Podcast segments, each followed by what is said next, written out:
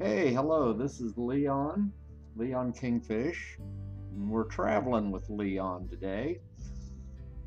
Uh, this is my very first podcast, and uh, we'll see how it goes. Uh, this is uh, road trip number one on 2021 going out to Kansas. I kept this road trip a little short, um, only going over about 720 miles Got a little late start this year with the weather being kind of bad. And this road trip, I just mainly wanted to pick up some sites that I'd missed in previous travels. So I rolled out from home on K10, headed to Lawrence. From Lawrence, I jumped on US 24 over to Manhattan from Manhattan, I grabbed old US 40 down through Abilene and on to Salina and landing in Kanopolis. From Kanopolis, I two laned it all the way to Harper, which is down in southern Kansas, taking in many fields that at the time were just bare. I'm sure at this point in time they've all been planted with either beans or corn. From Harper, I traveled along US 160. If you've ever never been through there, um, I would be sure that many cowboys, robbers, desperados, they loosely followed that path.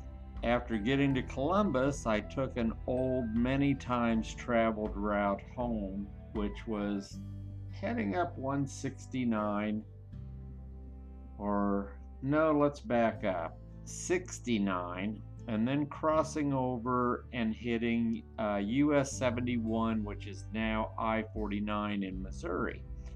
Along the way, I checked out railroad depots in Cairo, Enterprise, Tyro, and Jefferson.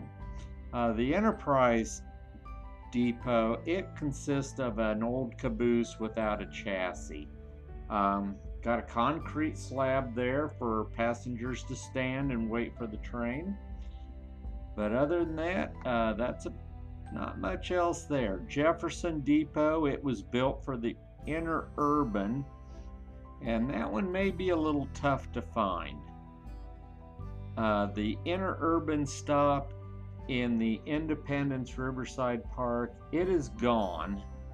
You can see the steam locomotive and tender 1050 while you're visiting the park in Independence.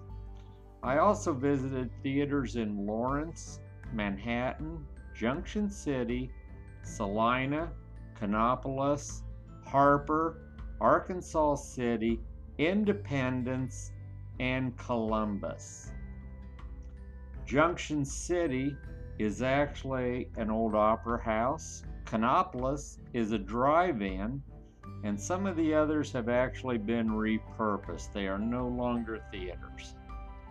Um, when you're in Kanopolis, if you have an opportunity, there is the Fort Harker Museum, and uh, Take some time to stop there, go through it.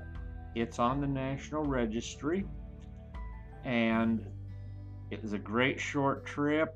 I met some really great folks, especially the folks at the Independence Parks and Recreation. I enjoyed my conversation very much with them, and this is the end of podcast one. Happy trails.